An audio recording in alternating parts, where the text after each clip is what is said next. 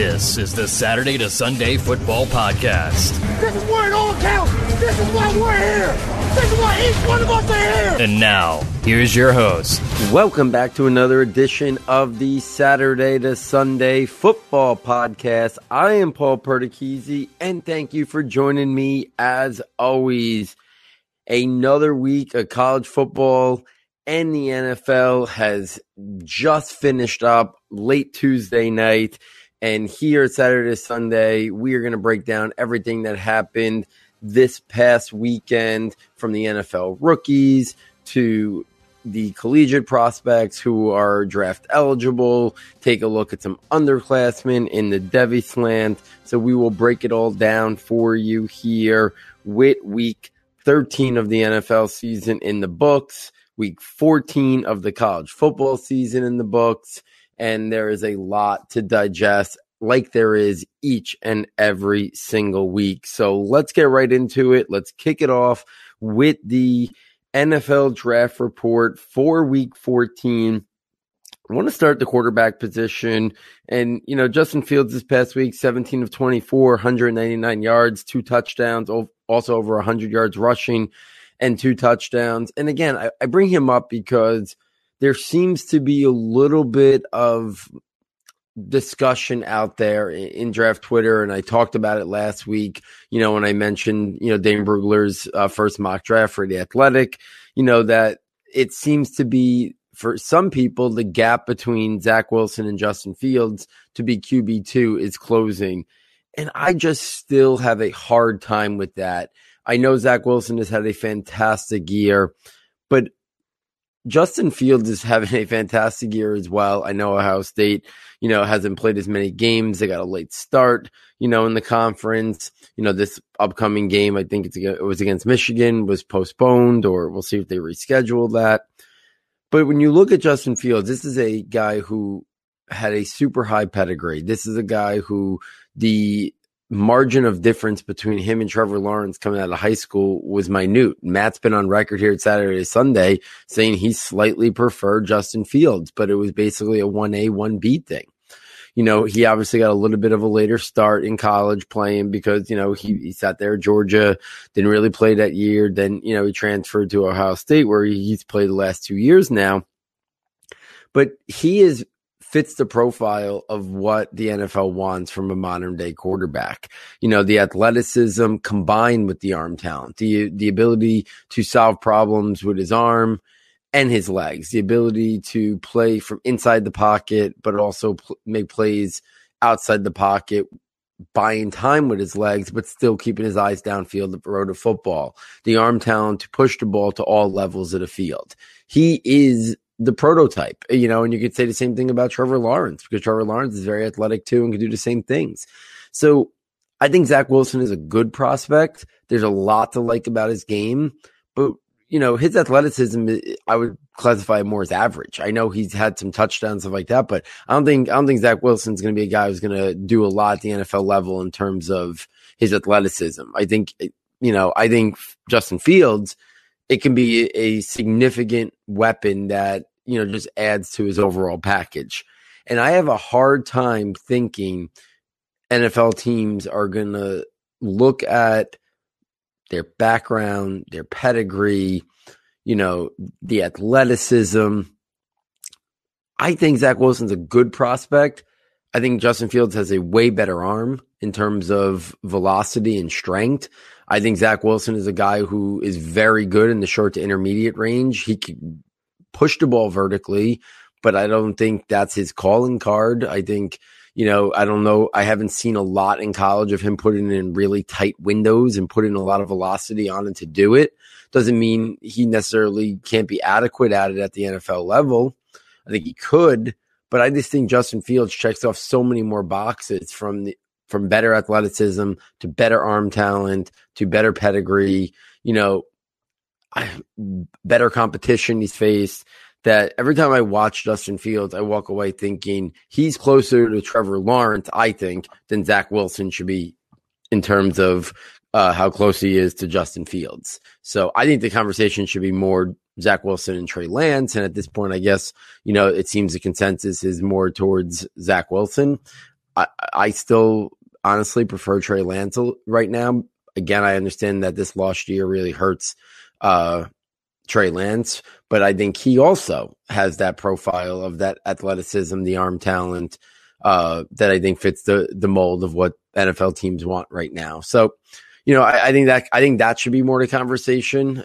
Are, you know, are we definitively sold on Lance being four and Wilson being three? I have it flip flop, so I guess I'm right now in the minority. I think that's more of the question that I think that's more of what the question should be, rather than should Zach Wilson be pushing Justin Fields for the number two spot. But, you know, we'll see. A lot of time for this to play out. Uh, these things t- tend to have ebb and flows, up and down. So we'll see what happens before uh, draft weekend, you know, in April twentieth, twenty-one, long way off. Uh, Mac Jones continues to just put up a monster statistical year, three hundred eighty-five yards, four touchdowns. You know, a lot of buzz growing that he's going to push into round one. I think he is more of a day two guy. I could get a team late in round one, maybe a good team that, you know, that likes him and wants to have him sit a year or two. Uh, I just think he doesn't fit the prototype. I think traditional pocket passing quarterbacks are kind of going by the wayside in the N F L. So I'm still not one hundred percent sold that he goes round one. I understand that's the buzz, but I mean, if you think about it, Drew Lock was supposed to go round one for basically most of his, you know, final season in college. And then especially in the pre-draft process, it looked like he was a lock to go round one. For the longest time, Jared Stidham was going round one. And then, you know, obviously his final co- collegiate season, you know, didn't live up to expectations, but on natural talent and stuff like that, he didn't. Dwayne Haskins was supposed to be a top five, top six pick. He wasn't. He fell to the middle of round one, whether that was character, attitude, personality, or maybe it was it was a part of lack of athleticism, lack of mobility, uh, not being able to really play, you know, off structure, off script. He was, you know, he just got to sit back there basically and, and pick defenses apart, and usually had guys wide open at Ohio State.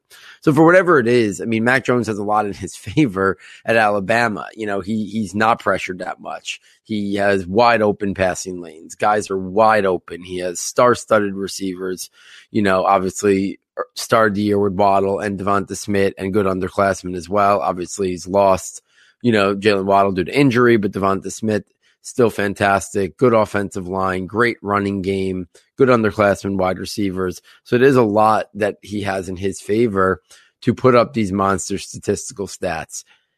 I all I can say is I would be leery, you know, if the Giants were in the market for a quarterback. I'm not sure I'd want Mac Jones. And, you know, some people might say that's foolish. I, I just think where the N F L is trending, offensive line play continues to deteriorate throughout the league.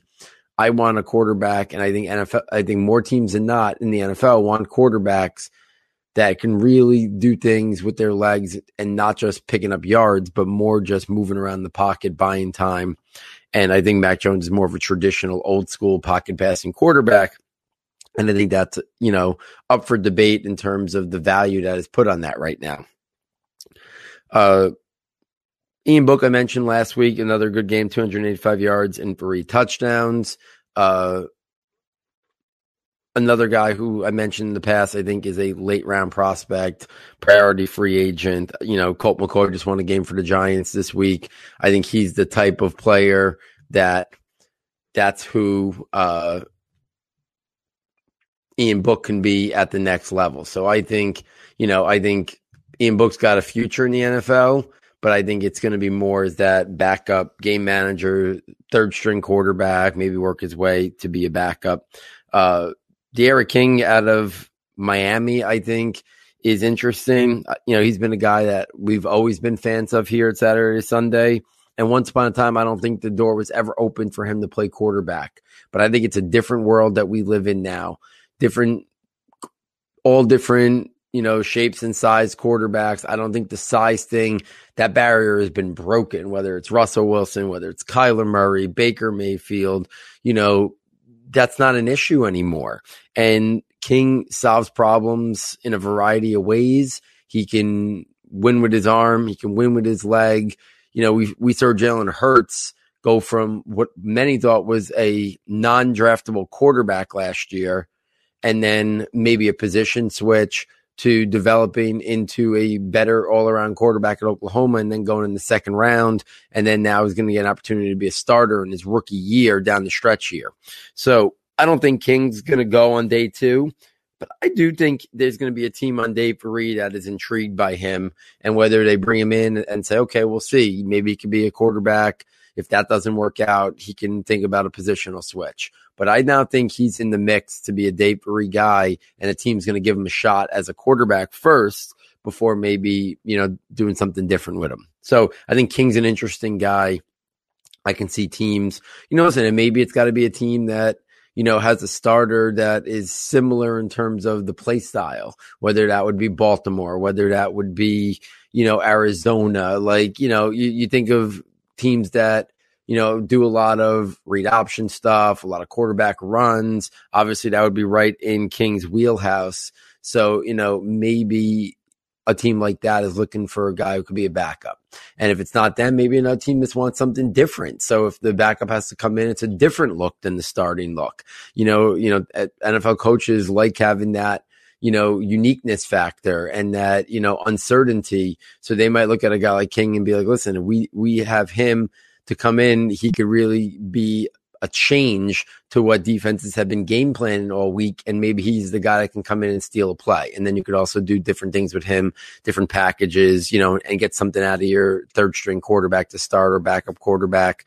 Uh, so I think King's interesting, and he's a guy that I'm going to be really fascinated to kind of see. I don't think we've heard much, you know, about his draft stock in terms of what the N F L thinks of him. Is he a draftable quarterback prospect? Is he like a slash offensive weapon?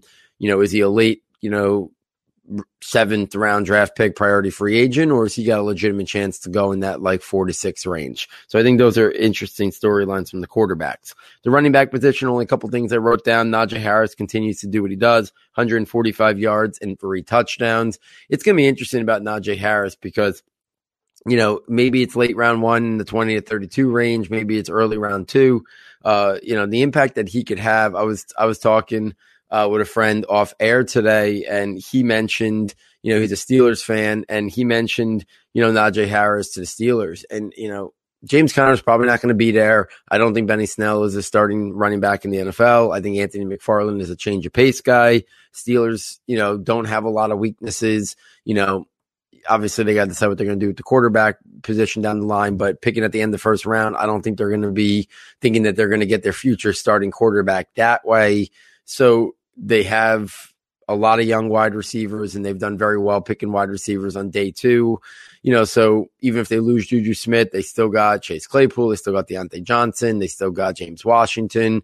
You know, their offensive line is good. Their defense has lots of players. Obviously, right now they've lost a bunch to injury. They might be one of those unique teams that can take a running back in round one. And, you know, and that might be right in the wheelhouse for Najee Harris late round one. So that would be an interesting fit. Uh, he would bring a lot to that team in terms of his receiving capabilities out of backfield, in terms of his rushing ability, his ability to pr- be pretty much functional uh, in all types of running schemes. He can run inside power. He can run zone. He can run outside. He can be a receiver out of the backfield. Very versatile player for a guy his size with his athleticism.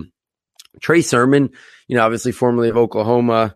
Uh, you know, interesting to see him, you know, really perform well this week at Ohio State. Master Teague has been outproducing him this year, but Trey Sermon was a guy I liked when I watched him, you know, you know, before last college football season. You know, he was a guy that, that piqued my interest, and, you know, I think he's a Dave Bree type guy, but Sermon is a guy who I think has skill, who physical, tough, interior runner, runs hard. Uh, he's a guy that could work his way to be a solid backup running back, lesser part of a committee.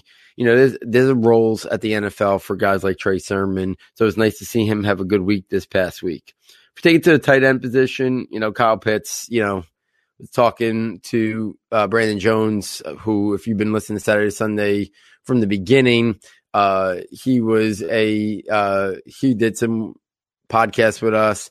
and, you know, did some stuff here at Saturday, Sunday with us early on. And we were talking off air, and we were saying that Pitts is arguably in our lifetime the best receiving prospect that we've seen come out of the draft. That doesn't mean he's going to be the best receiving prospect of all time. You know what I mean? There's so many things that go into that. The odds that he has a Travis Kelce or Gronkowski or Tony Gonzalez, or pick another, you know, elite, elite Hall of Fame tight end type talent. Those guys are complete tight ends. But if we're just talking about pure pass catching ability, you know, I've been doing Saturday, Sunday for five years. I've been a fan of the draft, you know, for almost thirty, you know, something. And I don't remember there being a tight end prospect with his receiving capabilities at the level it is, you know. So he is a rare, rare prospect at the tight end position in terms of his pass catching ability. This past week, seven catches, one hundred twenty-eight yards. I mean, that's just ho-hum for him. That's like a normal week now for Kyle Pitts, whether it's one hundred yards, whether it's multiple touchdowns, whatever it is, it's week in and week out. I've said it all year. He's a more athletic, more athletic, higher upside Darren Waller. And I mean, we just saw Darren Waller put up one of the best tight end performances in the history of the N F L this past Sunday. You know, so that's not a, you know, no one should take that comp, that comp and look at it as a knock. Darren Waller has turned himself into one of the top pass catching tight ends in all of the N F L. And I think the ceiling for Pitts is, is that plus higher, you know, so very interested to see how high he pushes. Does he get into the top ten? You know, a lot of quarterbacks could push him down the board. And what I mean by down the board, I mean out of the top ten and maybe into that, you know, eleven to sixteen range or eleven to twenty range, you know, but I think he's worthy of a top ten pick. Brevin Jordan, four catches, seventy-five yards and a touchdown this week. You know, Brevin Jordan's kind of gotten a little bit, I think, uh, forgotten because of all the attention to Kyle Pitts. And then Pat Freiermuth kind of does, you know, he's more of the complete package, but Brevin Jordan, you know, basically is another pass catching athletic tight end. He doesn't, he's not on the level of Kyle Pitts. He hasn't had the production of Kyle Pitts, but this is a guy who's going to go on day two. I, I, I would almost bet lock it in round two, and you might even see some round one buzz by the time the draft rolls around because of the difference maker he can be.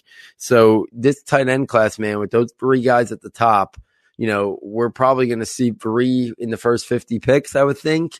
And then maybe two in round one, maybe one as high as the top ten or top twelve. So really strong at the top of the tight end class.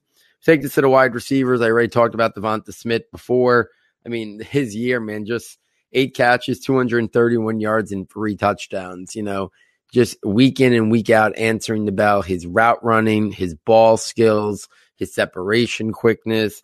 He puts it on, you know, he shows it week in and week out, just continuing to dominate, even with the attention defenses could have put on him since Jaylen Waddle has been injured. Hasn't mattered. He just keeps doing uh, what he's been doing. Chris Olave for Ohio State, ten catches, one hundred thirty-nine yards, and a touchdown this week. One of the better pure route runners in this draft class. You can make the case he's got some Keenan Allen to his game, inside-outside versatility. But, you know, you're going to see Olave. If, if people do, you know, some rankings and say best pure route runner in this draft class, you're going to see Olave in people's top three or top four, you know, and, and you can make the case that he's, he's right up there with the Devonta Smiths, the Jamar Chases, you know, in terms of his route running acumen, you know, so Olave is a guy who I think he's plug and play. I think he's a guy who's going to go on day two and make it be an immediate player at the next level due to that route running ability. Uh, Daz Newsome, we've talked about him a lot. You know, he's a slot exclusive guy, uh, slot exclusive guy, day three. But again, he's got some juice to his game, that ability to get vertical, uh, you know, that speed that that he can provide. I mean, we just saw Kiki Kuti this week uh, have one of his best, probably his best uh, game in his career, finally getting a real opportunity. I know he had a couple big games, you know, a ten catch game, I think in the playoffs once, and another uh, good game, I think once in the regular season. But this past game, we saw him getting deep a little bit and not just, you know, being a guy who's catching five to ten yard passes out of the slot. I think Newsome has that type of skill set in his game that he can get vertical. So he's an interesting day three slot receiver. Uh, guy we haven't talked about, Notre Dame, Javon McKinley, six foot two, two hundred fifteen pounds, seven catches, one hundred eleven yards, and three touchdowns. And I'm not saying he's even remotely on the level of a Chase Claypool or Miles Boykin, but we got to take guys seriously from Notre Dame that maybe, you know, don't garner as much of attention as they should, you know, what, just based on the way they play and the, and the offense. And at times, you know, Ian Book, I think, you know, limits, you know, the passing game a little bit, even though he puts up good statistics. So McKinley's a guy who I want to get some eyes on in terms of more just pure film watching rather than just watching, you know, him on the broadcast coverage, you know, on, on a Saturday, you know, but McKinley's got good size, good frame, good catch radius and length. You know, he's had some good performances, so he's a guy who I'm interested to kind of take a little bit of a closer look uh, to to see what I think about McKinley. Kadarius Toney and, and, and Trevon Grimes out of Florida. You know, Grimes is a guy who Matt was talking about a couple weeks ago when he joined me for, you know, episode four hundred, and he's a guy that, you know, he's high on Grimes. He thinks he's an intriguing Dave Reed prospect. And and I agree with him completely. This past week, six catches, fifty-five yards, and two touchdowns. You know, he always was a guy that, you know, had a reputation, you know, and people thought he was going to be a big-time player. Took him a little bit of time to to finally, you know, find his role. But this year has been a really strong year for Grimes. And then his teammate, Kadarius Toney, you know, eight catches, one hundred eight yards, and one touchdown. Toney is a little bit of the modern day wide receiver that I think teams are looking for. They're looking for those guys that can do the jet sweeps, can do the shuttle passes to, can do, you know, end arounds, can screen passes, get them the ball in space. You know, every team is looking for somebody that they can do those types of things. You know, so Toney's maybe not the traditional, you know, wide receiver, but he fits what N F L teams are looking for in terms of their number two or their number three wide receiver. You know, he can do things that a, that Adebo Samuel is asked to do, that at times we've seen Laviska Shenault be asked to do this year. You know, Toney has that in his arsenal of weapons. Amon-Ra Saint Brown, another favorite of Matt's here, seven catches, sixty-five yards, and four touchdowns. To me, Amon-Ra Saint Brown and Chris Olave are basically, you know, they should be almost side by side in a lot of people's rankings. I think they're really good route runners. I think they're both day two prospects, and they are guys that are plug and play. They are ready to step in and I think make an impact at the N F L level. So there it is, guys. The N F L draft report for week fourteen hit upon some quarterbacks, some running backs, couple tight ends, handful of wide receivers as well. Uh, every week I feel like I'm kind of amazed at the depth of guys that at times I go into when I do the N F L draft report. Obviously, some guys are, you know, talked about almost every single week, but I do really feel like it is a very deep and strong class. Uh, it kind of gets me excited for the pre-draft months in terms of preparing for the twenty twenty-one N F L draft. If we take this to the Devy Slant for this past week, a lot of guys stood out. I'm going to start at a position that we don't usually spend a lot of time on when we're talking about the Devy Slant, and that's the tight end position, because there's a handful of tight ends that in your Devy leagues who are underclassmen who you need to have on your radar. Uh, Jalen Wydermyer out of Texas A and M, nine catches, eighty-nine yards, and two touchdowns this past week. You know, he's a guy that just continues to move up the ranks. Uh, you know, Baylor Cup was the guy who I felt like was the hot tight end name there for, for a while in the Devy community. But now I think Jalen Wydermyer, you know, I have him up at now sixth in my Devy tight end ranks. Uh, he's going to be draft eligible next year. And, you know, once we get rid of Pitts, Freiermuth, and Jordan, you know, I think you're talking about next year, you know, Wydermyer being one of the top prospects at the tight end position who's draft eligible next year. Uh, so he's a new name that we haven't talked about much. If we talk about, you know, another guy, underclassman Michael Mayer out of Notre Dame, I think he's the next big-time tight end prospect out of Notre Dame. They have always been really good at producing tight ends. Uh, I think Meyer is the next one.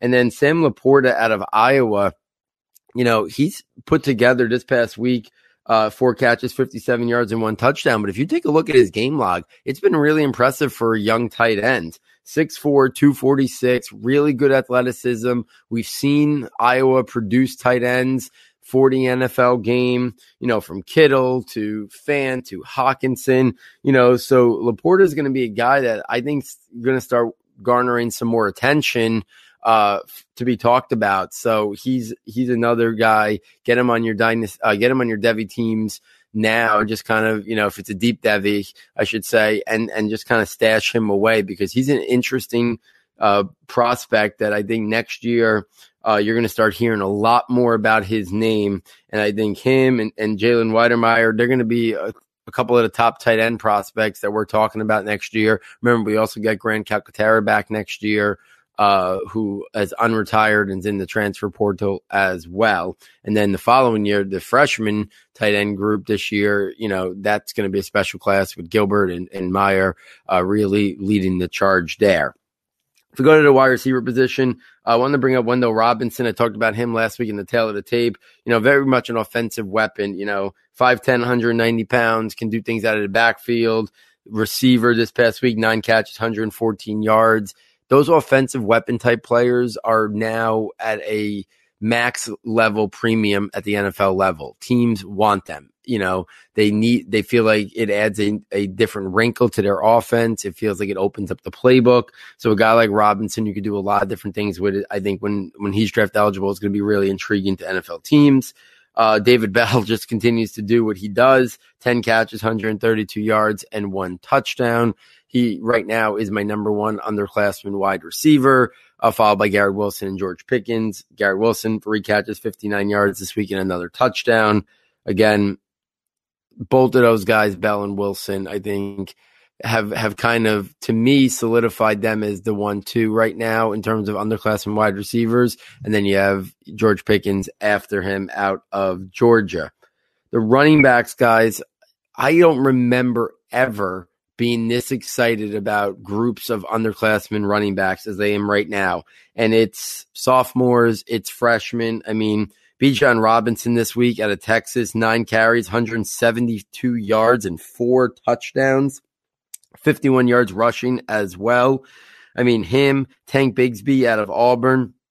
Those two guys, if they were draft eligible right now, I think I, I think I saw um, a man, Ray Garvin, you know, friend of the show. We've had him on the show, talked to him all the time on, on you know, we've had conversations back and forth on Twitter. He said something, I think, that if Tank was in this draft class right now, you know, he would be his R B three after Harris and, and Etienne. And I, I don't disagree with that. I think Bijan Robinson, same thing. I think, you know, I think that's how talented these two freshman running backs are, that they would be basically the number three and number four running backs in this draft class if they were draft eligible.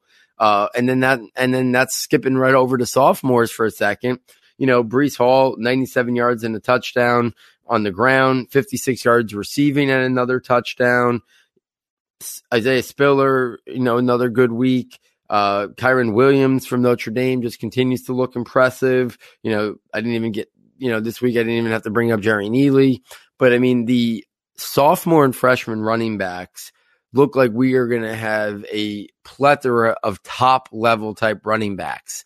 And, you know, it, it's going to be a, another resurgence of the running back position. And, again, sometimes these guys are going to go all round one. Some of them are going to go day two.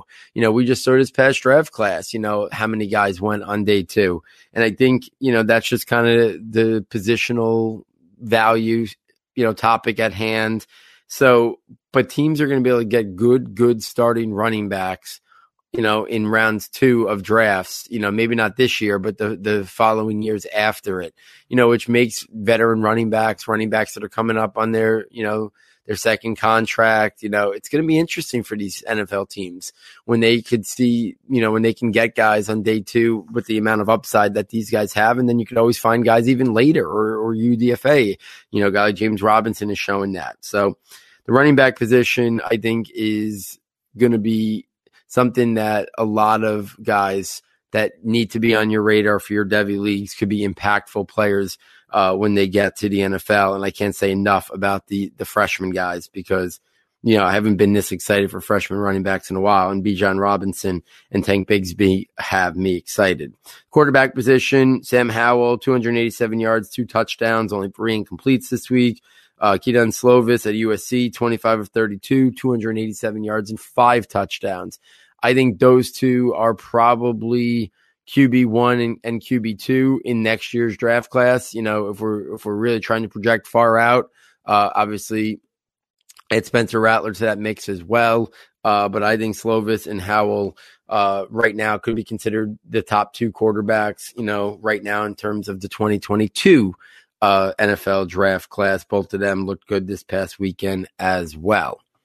If we take this to the tail of the tape, taking a look at this upcoming week of games in terms of prospects, players that I'm looking forward to watching. Uh, Minnesota and Nebraska will be on my radar. Obviously, on the Minnesota side, you know, Rashad Bateman, uh, Tanner Morgan at the quarterback position. Nebraska, I already talked about him before, Wendell Robinson. Uh, I'll be watching to see the impact that he can make. Uh, Georgia, Missouri, I mentioned George Pickens before. Zamir White, those are the top two guys I'll be watching in that game. Alabama versus Arkansas, obviously the trio of big guys, Mac Jones, Najee Harris, Devonta Smith.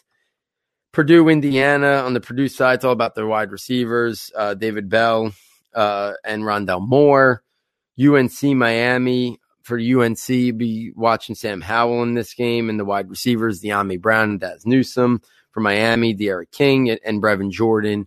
Uh, really interested to see how King looks in this game. Can Miami, you know, put up a lot of points as well? I'm sure U N C will have a productive game and offensively, but that game could be a lot of fun to watch. Both those quarterbacks, you got Jordan on Miami, you got the wide receivers for U N C. That game could be a fun one with a lot of offensive fireworks. L S U, Florida, on the L S U side, Terrace Marshall. Uh, on the Florida side, I already talked about the wide receivers, Kadarius Toney, you know, Trevon Grimes, Kyle Trask. You know, he's another guy. I think the conversation between Kyle Trask and Mac Jones should be a real one in terms of who Q B five is uh, for this upcoming draft class. U S C, U C L A. Uh, keep an eye on Demetric Felton. He is the running back slash wide receiver slash offensive weapon for U C L A. And then I already talked about Slovis for U S C. Already talked about Amon-Ra Saint Brown. Keep an eye on Tyler Vaughns as well, another wide receiver that I think, you know, could be a date for redraft eligible guy as well. So that's those are the kind of things that I'll be looking for uh, for Week fifteen in terms of the tail of the tape. And let's close out the night with the N F L Rookie Report for Week thirteen. Uh, let's start the quarterback position, and I alluded to it before, but Jalen Hurts uh, relieves a lackluster Carson Wentz. This has been weeks in the making uh, due to Carson Wentz's poor play. Jalen Hurts comes in, kind of sparks the offense a little bit, get him back in the game before Green Bay, you know, you know, uh, finished it off late. five of twelve, one hundred nine yards, one touchdown, uh, five carries for twenty-nine yards on the ground. Uh, Peterson named him the starter this week. Uh, so I think it's going to be fun to kind of watch Jalen Hurts.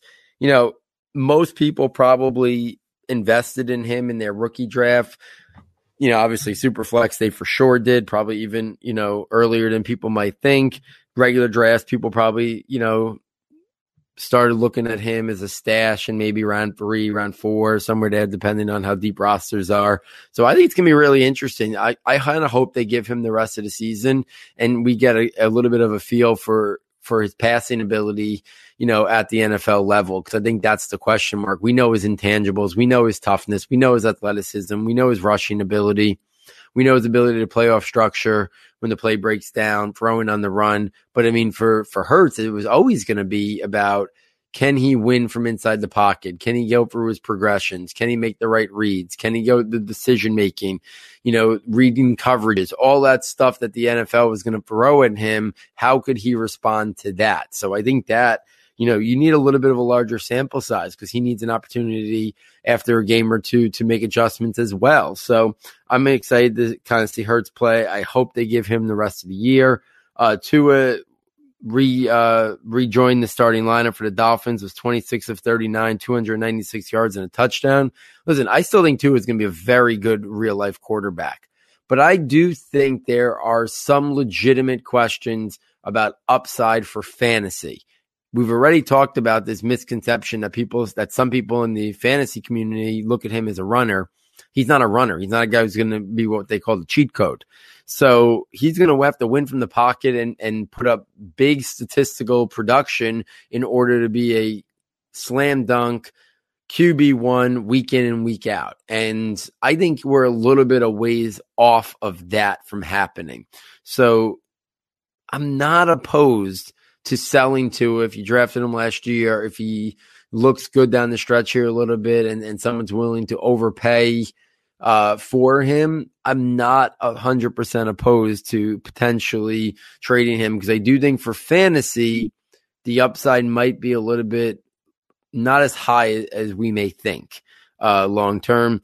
You know, speaking of a guy who I do think ceiling is high, that's Justin Herbert. I know he had his worst game of his young career. Uh, you know, Patriots won forty-five nothing. I had a lot of concerns about this game going in that Belichick was going to throw a lot at Justin Herbert to really try to confuse him. That's exactly what happened. You know, only two hundred nine yards with fifty-three pass attempts, you know, two interceptions. So worst game of Herbert's career. I expect him to bounce back uh this week, but uh you know, young quarterbacks will have those type of growing pains, but I just think the upside and the ceiling right now on Herbert is, is much higher uh than Tua at the moment, uh so I have adjusted accordingly in the ranks. At the running back position, a lot of the top running backs uh didn't play for a variety of we, uh, reasons. Antonio Gibson got injured on the second carry of the game, a toe injury that could linger and potentially cost him games or the rest of his, the, the season. Clyde Edwards-Helaire was sick all last week, was active on game day, but basically just stood on the so- sidelines in a parka. Uh, he did not. Uh, he was just an emergency guy. We've talked about, you know, Helaire and you know, buying low on him if their owner is frustrated at the end of the year. Uh, but at the same time, understand that Kansas City might always want a second guy, you know, heavily involved. They trust Darrell Williams a lot. They brought in Le'Veon Bell. Next year, you know, you'd expect Damian Williams to be back as well. Uh, you know, so there's a lot of layers there in the Helaire uh, discussion. DeAndre Swift didn't play. He had missed the game before due to concussion. Then he got cleared. And then it sounds like there were symptoms again. So a lot of the top running backs didn't play. Cam Akers, though, he's probably the story of the week. twenty-one carries, seventy-two yards. Uh, he looked like he's starting to seize control of that backfield. As I'm recording this, uh, J K. Dobbins just finished up, you know, on that Tuesday night game.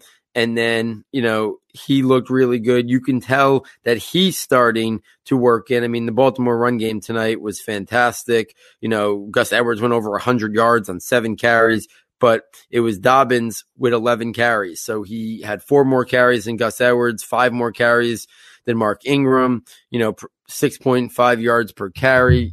You know, J K. Dobbins is slowly seizing lead work in that backfield in terms of getting the most touches week in and week out, I think, and that's going to, I think, how it's going to be down the stretch. And if they make the playoffs in the playoffs, he's a guy who I've said throughout the year, aggressively go and get. I think J K. Dobbins might have the highest ceiling of any of those young running backs. And I think DeAndre Swift might be second. And it's kind of funny that it, I think it's going back that way. Those are my top two running backs that I liked in this draft class based on talent alone. And then again, we kind of rank running backs post-draft a lot on opportunity because we want value in that year one because running backs' lifespan is so short. So immediate opportunity, landing spot, it's kind of how the post-rankings go, and that's why Helaire was one for me. Uh, Jonathan Taylor was two, but it wasn't a wide gap. I was, you know, it was very close then to having J K. Dobbins too, but I went with Taylor. I thought more media production, uh, better team in terms of the offensive, better, I should say better offensive line and mindset of they want to be a run dominated team with their running backs. And there being some concerns about J K. Dobbins in terms of Lamar Jackson stealing work, multiple guys in the backfield. Would it, would he seize control by year two? I think those were all legitimate questions. But it's kind of funny that now as the year's gone on, I think the natural talent of DeAndre Swift, the natural talent of J K. Dobbins, I think we've seen more of that natural talent from those guys than the other two running backs. When I watch Jonathan Taylor, I still see someone who's lacking a lot of decisiveness and having some vision issues. And those are things he's going to have to clean up. And then that's not even on top of the lack of receiving production. Obviously, Jonathan Taylor this week did catch a pass.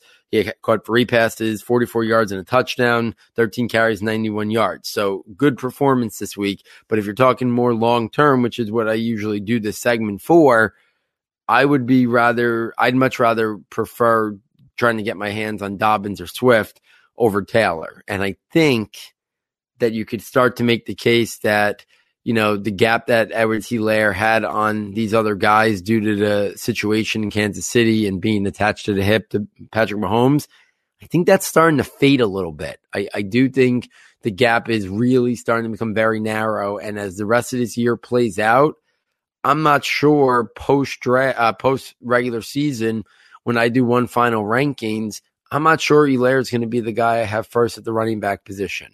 I could see it being Dobbins. I can see it being DeAndre Swift.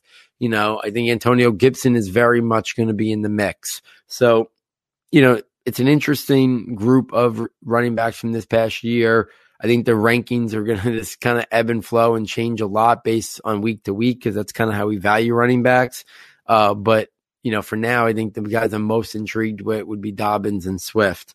Uh, long term. James Robinson, you know, I know I keep telling you to, to sell him and trade him, and all he keeps doing is seeing twenty-four touches a game or more. This past week, seventy-eight yards rushing and a touchdown, six catches, thirty yards.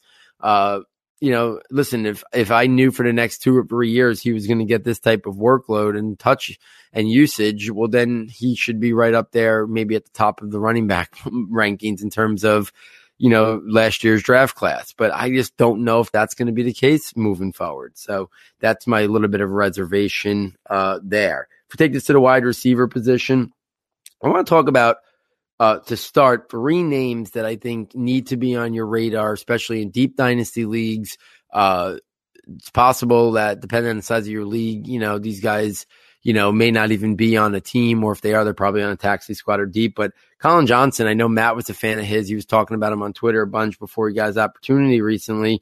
You know, another four catches this week, sixty-six yards. But I think you're starting to see him make some plays that you kind of wonder, is there an opportunity next year for him to maybe be that third wide receiver on that team after D J Chark, after Laviska Shenault? And I think the answer to that question is he could definitely make a move if he shows – Uh, continues to show off, because I don't think there's anyone else there locked in. So I think he's an interesting deep uh, dynasty uh, stash if if he's available on waivers, or you can get him for the cheap. Uh, Darnell Mooney and Quintus Cephas are two names that I wanted to bring up. And the reason why I wanted to bring up both of them kind of ties directly into their the top wide receiver at each of those spots, Allen Robinson and Kenny Galladay. You know, both of them are free agents. There was some whispers that the Lions were taking calls around the trade deadline for Galladay. There's been a lot of discussion about Allen Robinson wants out and has made his made that known, you know, publicly on Twitter. Uh, I know, you know, someone follows the Giants. I know the Giants, you know, were kind of uh, lukewarm attached to both of them during this season. There were there was rumors that the Giants, I don't know if the Giants called the Lions or the Lions called the Giants, and had, you know, maybe a conversation at the deadline about Kenny Galladay. There's been stuff that Allen Robinson would like to play in New York, and there's been some, you know, rumblings about that. So I think there, I think there's a legitimate possibility that both of these wide receivers are not on their teams next year. And if that's the case, then guys like Quintus Cephas and, uh, you know, Darnell Mooney become more interesting than they already are. So I think those are the perfect guys to try to almost kind of get a head start. I wouldn't aggressively go get them, but if your trading window either is still open or opens right after the season before N F L free agency, those are two guys that I think I'd be very intrigued with trying to get them for cheap, and then kind of see what happens with Kenny Galladay and Allen Robinson, because if they were to move on, it could really open the door for either one of these guys. And also, let's not let's not pretend that's the only way that these guys can be valuable and viable. You know, Marvin Jones is not going to be back with the Lions next year. So even if they were to re-sign Kenny Galladay, there's still a gaping number two job there open that who's to say Quintez Cephas couldn't develop. And in Chicago, I mean, they kind of have pigeonholed Anthony Miller to be their slot guy. Darnell Mooney's played a lot, you know, in terms of the outside. So, you know, different scheme, upgrade the quarterback position at some point. Maybe more than Allen Robinson could be more viable, and Mooney could develop that way as well. So a couple of different paths there for both of those guys. Get them on your dynasty team now. Uh, I mentioned Laviska Shenault before. He had a fluky touchdown this week, uh, you know, getting a deflection that w- went off a defender and then just kind of came right to him in the end zone. But you know, the usage in terms of the rushing, receiving, he had two carries for thirty yards this week, you know, and then obviously we know what he can do as a receiver. But again, I will continue to say he's Deebo Samuel two point oh. The way that the 49ers want to use Deebo Samuel is how Jacksonville should be using Laviska Shenault. If they move on from Doug Marrone, I really hope they get a creative mind in there that really maximizes Laviska Shenault. Since You know, since before the draft, I've talked about how he was going to be very scheme dependent. He needed to be in a team with a team that understood who he was and what he was right now, and utilize that while he continued to develop his overall wide receiving game.